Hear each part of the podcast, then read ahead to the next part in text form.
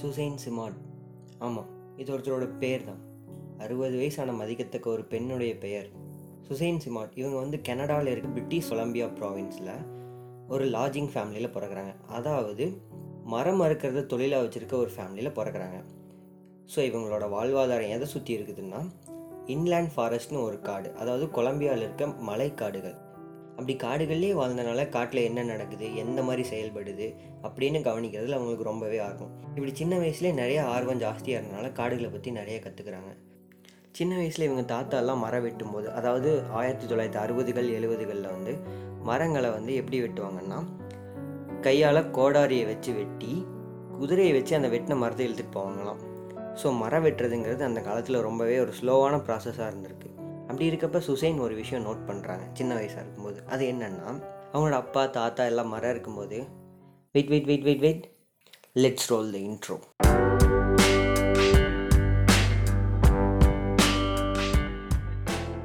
Chit back, listen and think. இது நினைத்ததில் பிடித்தது with me Rudra.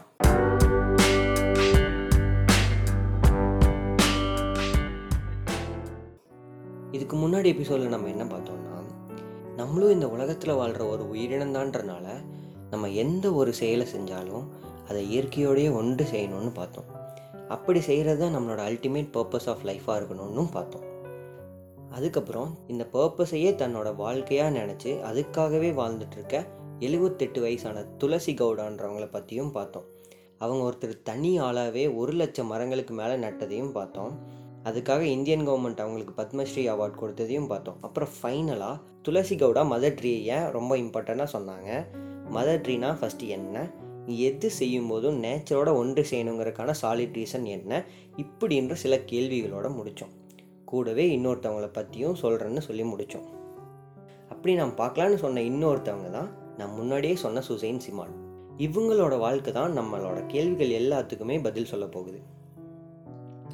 Suzanne Simard இவங்க நான் முன்னாடியே சொன்ன மாதிரி வந்துட்டு கனடாவில் பிரிட்டிஷ் ப்ராவின்ஸில் வந்து ஒரு லாட்ஜிங் ஃபேமிலியில் வந்து பிறக்கிறாங்க. அதாவது மரம் இருக்கிறது தொழிலாக வச்சுருக்க ஒரு ஃபேமிலியில் பிறக்கிறாங்க. இவங்களோட வாழ்வாதாரம் இன்லேண்ட் ரெயின் ஃபாரஸ்ட்டுங்கிற ஒரு மலைக்காடுகளை சுற்றியே இருக்குது. ஸோ அங்கே மலைக்காடுகள்லேயே அவங்க வாழ்ந்தனால அந்த காடுகள் மேலே அவங்களுக்கு ரொம்ப ஆர்வம் ஜாஸ்தி. ஸோ காடுகளை பற்றி நிறைய தெரிஞ்சுக்கிறாங்க. அப்போ அவங்க ஒரு விஷயம் பார்க்குறது என்னென்னா, அவங்க தாத்தாலாம் காட்டில் மரம் வெட்டும்போது, அதாவது ஆயிரத்தி தொள்ளாயிரத்தி அறுபதுகள் எழுபதுகளில் மரங்களை எப்படி வெட்டுவாங்கன்னா கோடாரியை வச்சு வெட்டி குதிரையை வச்சு வெட்டின மரங்களை இழுத்துட்டு போவாங்களாம். அந்த காலங்களில் அந்த ப்ராசஸ் ரொம்பவே ஸ்லோவாக இருந்திருக்கு. அப்படி இருக்கப்போ அவங்க என்ன நோட் பண்ணுறாங்கன்னா, அவங்களோட தாத்தா அப்பா எல்லாம் மரம் அறுக்கும்போது சில மரங்களை மட்டும் விட்டுட்டு அறுப்பாங்களாமா. மரம் அறுக்கிறதுனா சும்மா ஒரு மரம் ரெண்டு மரம்னு அறுக்கிறது இல்லை, ஏக்கர் கணக்கில் காட்டில் இருக்க மரங்களை அறுப்பாங்களாம். அப்படி இருக்கப்போ காட்டில் பெருசாக இருக்க சில மரங்களை மட்டும் விட்டுட்டு மீதி இருக்க எல்லா மரங்களையும் அறுப்பாங்களாமா. அது ஏன்னு நம்ம போக போக பார்க்கலாம். சுசைன் ஸ்மார்ட்டுக்கு வந்து காடுகள் மேலே உள்ள ஆர்வத்தில் அண்டர் கிராஜுவேட் டிகிரிக்கு ஃபாரஸ்ட்ரி படித்தாங்க. படிச்சுட்டு அவங்க வேலைக்கு போன இடமும் ஒரு பெரிய லாகிங் கம்பெனி தான், அதாவது ஒரு மரம் இருக்கிற கம்பெனி தான்.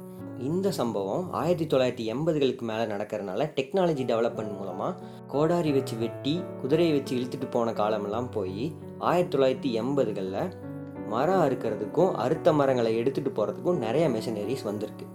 ஸோ மரம் வெட்டுற வேலை ரொம்ப ஈஸியாக அண்ட் ஃபாஸ்ட்டாக இருந்திருக்கு. இப்படி இருக்கப்போ சுசைன் ஒரு விஷயத்த நோட் பண்ணுறாங்க. அவங்க தாத்தா காலத்தில் மரம் வெட்டும்போது ஏக்கர் கணக்கில் வெட்டினாலும் அங்கங்கே சில மரங்களை வெட்டாமல் விடுவாங்களாம். அந்த மாதிரி இல்லாமல் இந்த காலத்தில் மரம் வெட்டுற டெக்னிக் ரொம்பவே வித்தியாசமாக இருக்கிறத நோட் பண்ணுறாங்க.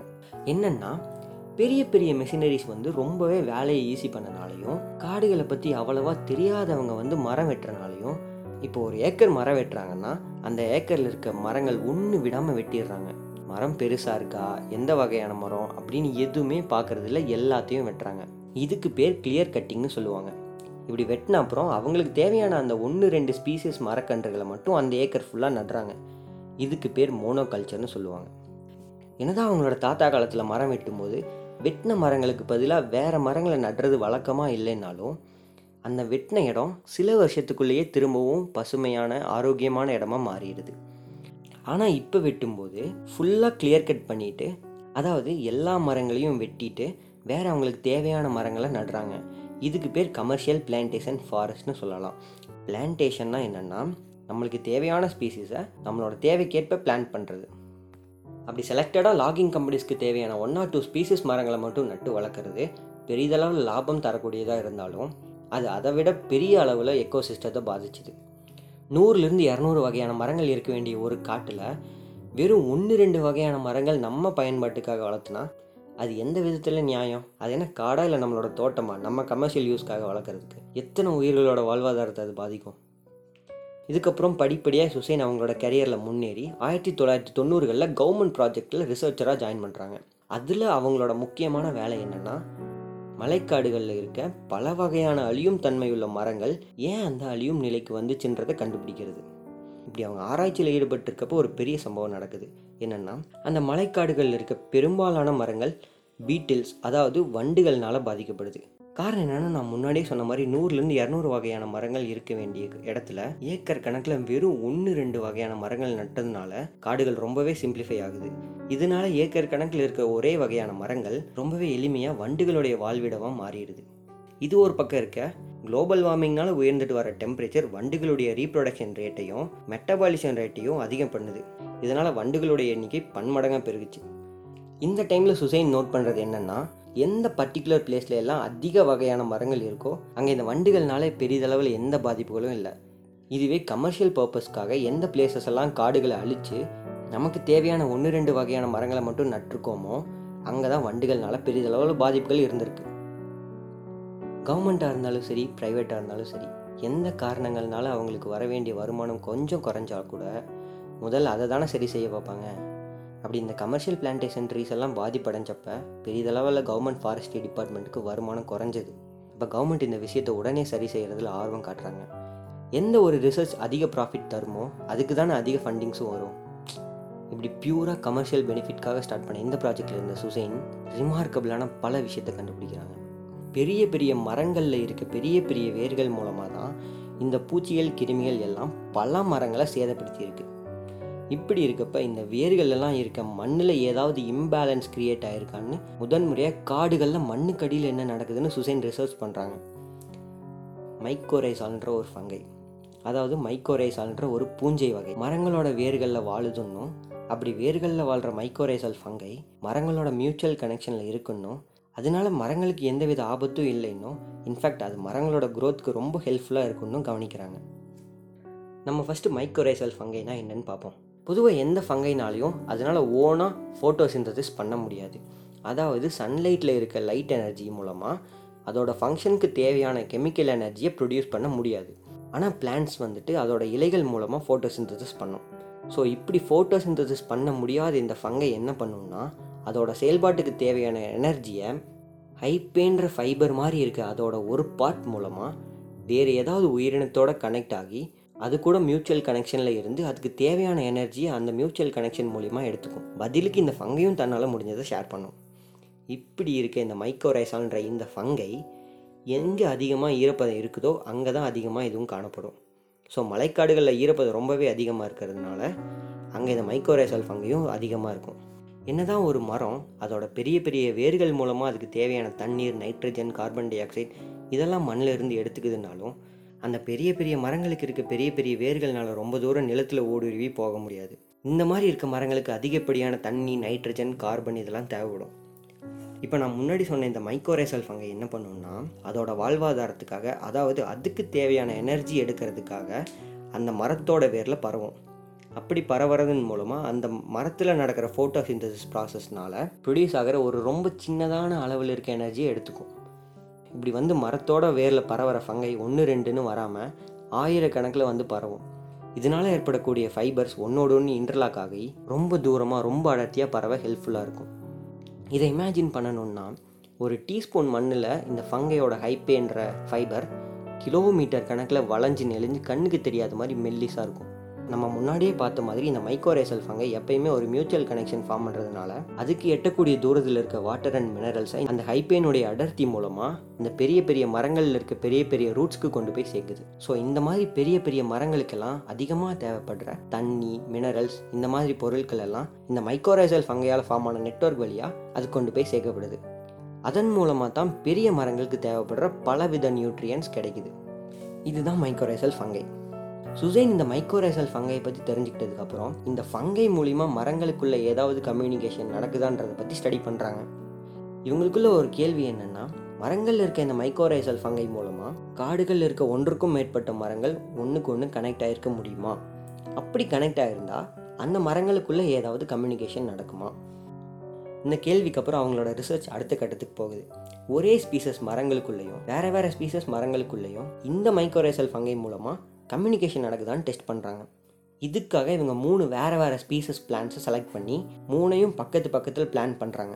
அப்படி பிளான் பண்ணதுக்கப்புறம் அந்த மூணையும் தனித்தனியான பிளாஸ்டிக் பேக்கை வச்சு மூடுறாங்க. அப்படி மூடினதுக்கப்புறம் ஒரு செடியை மூடி இருக்க ஒரு பேக்குள்ளே கார்பன் பதினான்கு ரேடியோ ஆக்டிவ் ஐசோடோப், அதாவது கதிர்வீச்சு தன்மையுள்ள கார்பன் கேஸை வந்துட்டு இன்ஜெக்ட் பண்ணுறாங்க. இன் அடுத்து இன்னொரு செடியை மூடி இருக்க இன்னொரு பேக்கில் வந்துட்டு சி பதிமூன்று ஐசோடோப், இது வந்து கதிர்வீச்சு தன்மை இல்லாத கார்பன் கேஸை இன்ஜெக்ட் பண்ணுறாங்க. தேர்டில் ஒன்றுமே அவங்க பண்ணுறதுலாம் வெறும் மூடி மட்டும் வைக்கிறாங்க. ஒரு ஒரு மணி நேரம் கழித்து வந்து அந்த மூணையும் ஓப்பன் பண்ணி ஒரு மெஷின் வச்சு பார்க்குறாங்க. அந்த மெஷின் என்னென்னா, நம்ம நம்ம வச்சுருக்க பொருள் மேலே கதிர்வீச்சு தன்மை இருக்குதான்னு பார்க்குறதுக்கான ஒரு மெஷின். ஸோ ஃபஸ்ட்டு அந்த கார்பன் பதினான்கு, அதாவது கதிர்வீச்சு தன்மை உள்ள கேஸை செலுத்தின அந்த செடி மேலே வந்து வச்சு பார்க்குறாங்க. அது மேலே அலாரம் அடிக்குது. ஸோ இந்த செடி ரேடியோ ஆக்டிவ் கேஸை வந்துட்டு அப்சர்வ் பண்ணிருச்சுன்னு புரிஞ்சுக்கிறாங்க. செகண்ட் பிளான்ட்டில், அதாவது கதிர்வீச்சு தன்மை இல்லாத கேஸை செலுத்தின அந்த பிளான்ட்டில் இதை வச்சு பார்க்குறாங்க. அங்கேயும் அலாரம் அடிக்குது. அவங்களுக்கு தெரியும் இந்த கதிர்வீச்சு தன்மை இல்லாத கேஸை செலுத்தின இந்த பிளான்ட் மேலே கதிர்வீச்சு தன்மை வரக்கு வாய்ப்பே இல்லை, ஸோ அலாரம் அடிக்கவும் வாய்ப்பே இல்லைன்னு அவங்களுக்கு தெரியும். ஸோ கதிர்வீச்சு தன்மை உள்ள கேஸ் செலுத்தின பிளான்ட் மூலமாக தான் இந்த பிளான்ட்டுக்கும் கதிர்வீச்சு தன்மை வந்திருக்குன்னு அவங்க புரிஞ்சுக்கிறாங்க. ஸோ மைக்ரோரைசல் ஃபங்கை வந்துட்டு நிலத்து வழியாக அந்த கார்பன் பதினான்குங்கிற கதிர்வீச்சு தன்மையுள்ள கேஸை இந்த பிளான்ட்டுக்கு கொண்டு வந்து சேர்த்துருக்கு. அடுத்து அந்த மூணாவது செடியை ஓப்பன் பண்ணி அதில் வச்சு பார்க்கும்போது அதில் அலாரமே வரல. ஸோ சில வகையான ஸ்பீசஸ்க்கு மட்டும்தான் அந்த மைக்ரோரைசல் ஃபங்கை அதோட ரூட்டில் கனெக்டடாக இருக்குன்னு புரிஞ்சுக்கிறாங்க. ஸோ மைக்ரோரைசல் ஃபங்கை கனெக்டடாக இருக்க அந்த மற்ற ரெண்டு ஸ்பீசஸை ஸ்டடி பண்ணி பார்க்குறப்ப ஒரு செடி வந்துட்டு வெயில் காலத்தில் நல்லா வளர்கிறதும் இன்னொரு செடி வந்துட்டு குளிர்காலத்தில் நல்லா வளர்கிறதும் இருக்குது. அப்படி இருக்கப்போ அதோட மைக்ரோரைசல் கனெக்ஷன் மூலமாக சென்ட் ஆகிற சிக்னல்ஸை செக் பண்ணி பார்க்குறப்ப வெயில் காலத்தில் வளர்கிற செடி வெயில் காலத்தின் போது இன்னொரு செடிக்கு, அதாவது குளிர்காலத்தில் மட்டும் நல்லா வளர்கிற அந்த செடிக்கு இந்த மைக்ரோரைசல் நெட்வொர்க் மூலமாக கார்பன் அனுப்பி அதோட வளர்ச்சிக்கு ஹெல்ப் பண்ணுது. இதுவே இந்த குளிர்காலத்தில் நல்லா வளர்கிற இந்த செடி குளிர்காலத்தப்ப அந்த இன்னொரு செடிக்கு கார்பன் அனுப்பி அதை அழிய விடாமல் பார்த்துக்குது. இது மட்டும் இல்லாமல் இந்த ரெண்டு செடிகளில் ஏதோ ஒரு செடி சில காரணங்கள்னால பாதிக்கப்படும் போது இந்த பாதிக்கப்பட்ட செடி மைக்ரோரைசல் நெட்வொர்க் மூலமாக டிஃபென்ஸ் என்ஜைம்ஸ்னு சொல்லப்படுற ஆபத்துகளை குறிப்பிடுற சிக்னல்ஸை சென்ட் பண்ணுது. இந்த சிக்னல்ஸை ரிசீவ் பண்ணுற அந்த இன்னொரு செடி அதோட இம்யூன் சிஸ்டத்தை இன்னமும் ஸ்ட்ராங் பண்ணிக்குது. இது மட்டும் இல்லாமல் செடிகள் மைக்ரோரைசல் நெட்வொர்க் மூலமாக நைட்ரஜன், பாஸ்பரஸ், வாட்டர், அப்புறம் இந்த டிஃபென்ஸ் சிக்னல்ஸ்னு எல்லாத்தையும் ஒன்றோடு ஒன்று ஷேர் பண்ணி கோஆப்ரேட்டிவாக வாழுதுன்னு கண்டுபிடிக்கிறாங்க. இப்படி தேவைப்படுற போது ஷேர் பண்ணுறதுனால அது பேர் இன்ஃபர்மேஷன் ஷேரிங்னு நம்ம சொல்லலாம். இது சின்ன ஸ்கேலில் வெறும் ரெண்டு வேறு வேறு செடியை மட்டும் வச்சு பண்ண ஒரு ரிசர்ச். ஸோ பெரிய அளவில் இது எப்படி நடக்குதுன்றதை பார்க்குறதுக்கு ஃபாரஸ்ட் மாதிரி பிளேசஸ்லாம் நிறையா வகையான மரம் இருக்கனால ஒரே ஒரு வகையான மரங்களை மட்டும் செலக்ட் பண்ணி அதில் கனெக்ட் ஆகிருக்க மைக்ரோரைசல் நெட்வொர்க்கோட டிஎன்ஏ சீக்வன்ஸ் டெஸ்ட் பண்ணி ஒரு மேப் மேக் பண்ணுறாங்க. அந்த மேப்பில் என்ன ஒரு விஷயம் தெளிவாக இருக்குன்னா, எந்தெந்த மரங்கள் எல்லாம் ரொம்ப நாளாக இருக்குதோ, அதாவது ரொம்ப வயசாக இருக்குதோ, அந்த மரங்கள்லாம் அதிகமான மைக்ரோரைசல் நெட்வொர்க் இருக்குது. இந்த நெட்வொர்க்ஸ் டைரெக்டாக பல மரங்களை கனெக்ட் பண்ணுது. முக்கியமாக எவ்வளவு தொலைவில் இருந்தாலும் மைக்ரோரைசல் நெட்வொர்க் மூலமாக டைரெக்ட் கனெக்ஷனில் இருக்குது. காரணம் என்னென்னா, ரொம்ப நாளாக இருக்க மரங்களுக்கு அது இருக்க பிளேஸோட பருவநிலையும் மண்ணோட தன்மையும் பழகி அதுக்கேற்ற மாதிரி வாழ ஆரம்பிச்சிடும். ஸோ புதுசாக வளர்கிற மரங்களுக்கு தேவையான இன்ஃபர்மேஷன்ஸை கொடுக்கறதுக்காக தான் இந்த மாதிரி பெரிய மரங்கள் பெரும்பாலும் எல்லா மரங்களோடையும் கனெக்டடாக இருக்குது. இப்படி எல்லா மரங்களோடையும் கனெக்டடாக இருக்க பழைய பெரிய மரங்கள் தான் மதர் ட்ரீன்னு சொல்லுவாங்க. ஏன்னா இந்த மரங்கள் தான் தன்னை சுற்றி உள்ள மற்ற சின்ன மரங்களையெல்லாம் பாதுகாக்கிறதுக்காக இன்ஃபர்மேஷன்ஸ், அதாவது நைட்ரஜன், வாட்டர், கார்பன், அப்புறம் டிஃபென்ஸ் சிக்னல்ஸ்னு எல்லாத்தையும் சென்ட் பண்ணும். நம்ம இந்த மதர் ட்ரீயை எப்போ வெட்டுறோமோ அப்போ புதுசாக வளர்கிற மரங்களுக்கு அதோட வளர்ச்சிக்கு தேவையான முக்கியமான பல இன்ஃபர்மேஷன்ஸ் வர்றது குறைஞ்சிரும். ஸோ அந்த புதுசாக வளர்கிற மரங்களில் பாதி மரங்கள் அழிஞ்சிரும். இப்படி காடுகளில் அங்கங்கே இருக்க பழைய மரங்கள் எல்லாம் இன்ஃபர்மேஷன் ஷேர் பண்ணுற ஹப் மாதிரி ஆக்ட் ஆகி இந்த மைக்ரோரைசல் நெட்வொர்க் மூலமாக இந்த ஹோல் காடையே ஒரே நெட்வொர்க்கில் கனெக்டடாக வச்சுக்கும். இதனால் ஒவ்வொரு மரங்களும் மற்ற மரங்களோட கோஆப்ரேட்டிவாக செயல்பட்டு ஒரு மியூச்சுவல் கனெக்ஷன் ஃபார்ம் பண்ணி ஒன்றுக்கு ஒன்று பாதுகாத்து வாழும். இதுதான் மதர் ட்ரீ, இதுதான் இதோட இம்பார்ட்டன்ஸ் அண்ட் சிக்னிஃபிகன்ஸ். ஸோ இதுக்காக தான் நம்ம போன எபிசோடில் பார்த்த துளசி கவுடா மதர் ட்ரீயை ரொம்ப பாதுகாக்கணும்னு இன்சிஸ்ட் பண்ணுறாங்க போல். நாலேஜுன்றது படித்து தான் வரணும்னு இல்லை இல்லை எக்ஸ்பீரியன்ஸ்லேயும் வரலான்றதுக்கான ஒரு எக்ஸாம்பிள் தான் துளசி கவுடா. இப்போ நான் உங்களுக்கு ஒரு கேள்வி கேட்குறேன். காடுகள்ன்றது நம்ம எப்பயுமே இது வரைக்கும் யோசித்த மாதிரி வெறுமனே அங்கங்கே இருக்க மரங்கள் செடிகள் தான்னு நீங்கள் நினைக்கிறீங்களா? இல்லை, காடுகளில் இருக்க மரங்கள் செடிகள் ஒன்றோட ஒன்று கனெக்ட் ஆகி இன்ஃபர்மேஷன் சென்ட் பண்ணி ஒரு நெட்வொர்க்காக வாழ்ந்துட்டுருக்க இந்த முழு காட்டையே நீங்கள் ஒரு சிங்கிள் ஆர்கானிசமாக பார்க்குறீங்களா? இதுக்கான உங்கள் ஒப்பீனியனை டிஸ்கிரிப்ஷனுக்கு கீழே இருக்க போலில் ஓட் பண்ணுங்கள். இந்த எபிசோடில் நம்ம இது வரைக்கும் என்ன பார்த்துருக்கோம்னா, போன எபிசோடில் நம்ம வச்ச சில கேள்விகளுக்கான பதிலை பார்த்தோம். முக்கியமாக நான் இன்னொரு பெண்ணை பற்றி பார்க்கலான்னு சொல்லியிருந்த சுசைன் சிம்மான்றவங்களை பற்றி பார்த்தோம். அவங்களோட வாழ்க்கையே நம்மளோட பல கேள்விகளுக்கு விடை தந்துச்சு. அதாவது மதர் ட்ரீனா என்ன, அது எப்படி செயல்படும், அதோட சிக்னிஃபிகன்ஸ் என்ன அப்படின்னு நம்மளுக்கு பல கேள்விகளுக்கு விடை தந்துச்சு. ஆனால் ஒரே ஒரு விஷயத்தை மட்டும் மறந்துட்டோம், கவனிச்சிங்களா? நான் போன எபிசோட்லேயே சொல்லணும்னு சொன்னேன், இயற்கையோட ஒன்றி வாழணுன்றதுக்கான ஒரு சாலிட் ரீசனை பற்றி பேச மறந்துட்டோம். அந்த சாலிடான ரீசன் கூடயே ஒரு குட்டி கதையும் நெக்ஸ்ட் எபிசோடில் பார்க்கலாம். Until see you next time.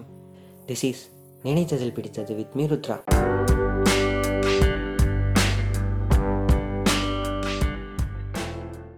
Thank you for listening. Share this if you love this.